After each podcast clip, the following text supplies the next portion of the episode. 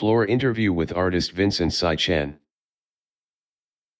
Could you tell us a bit about yourself? How long have you been a practicing artist and where did you study? I'm Vincent Sai Chen, I was born and raised in Taiwan. I moved to New York City to study fine art at the School of Visual Arts in 2011. Since the graduation in 2015 I've been focusing on making sculptures and curating online exhibitions. I'm interested in the interplay of psychology and biology, and I'm obsessed with human body and body parts. The sculptures you make have a slapstick humor about them, could you tell us about your work and the thoughts behind them? I find psychology incredibly complex and inspiring, I'm interested in how the human mind works as an individual and collectively as a species. In my sculptures I ask questions like where does a sense of guilt come from? How do we perceive our bodies as aspects of emotion and cognition? How are feelings represented in the body itself? Is there a separation between one's mind and body or are they interconnected? Through creating sculptures, my attempts at making sense of myself and the chaotic world unfold.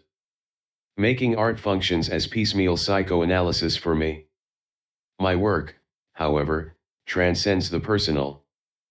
Through each work I create, I learn a little more about human vulnerability in relation to the outside world.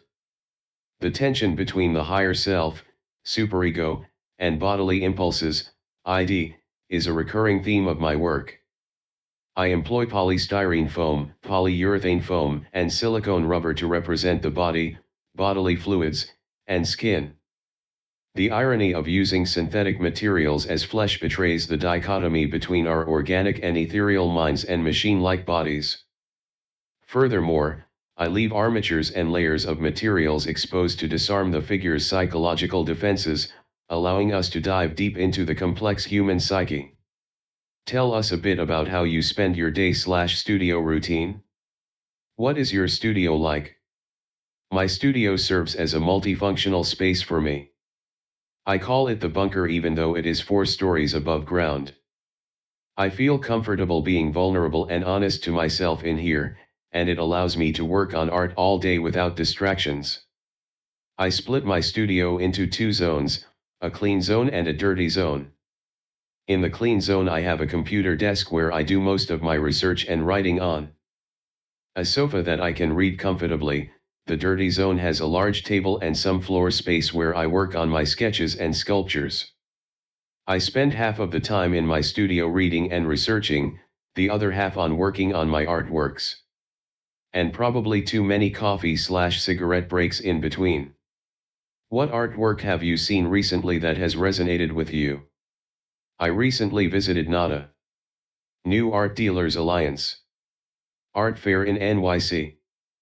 My jaw dropped I saw Stay Inside or Perish, 2016, a surreal figurative sculpture made of marble hanging from the ceiling made by Ivana Basic, a Serbian sculptor now lives and works in NYC. The way Basic explores the tension between organic body and industrial materials, and how she plays with heavy weight and tension through the sculpture really resonated with me. Where has your work been headed more recently? Recently I have been combining organic forms. Such as body parts, animals and plants. With geometric structures to explore the relationship between body and machines, I am content with this new direction and I plan to make a new series of works to explore it further.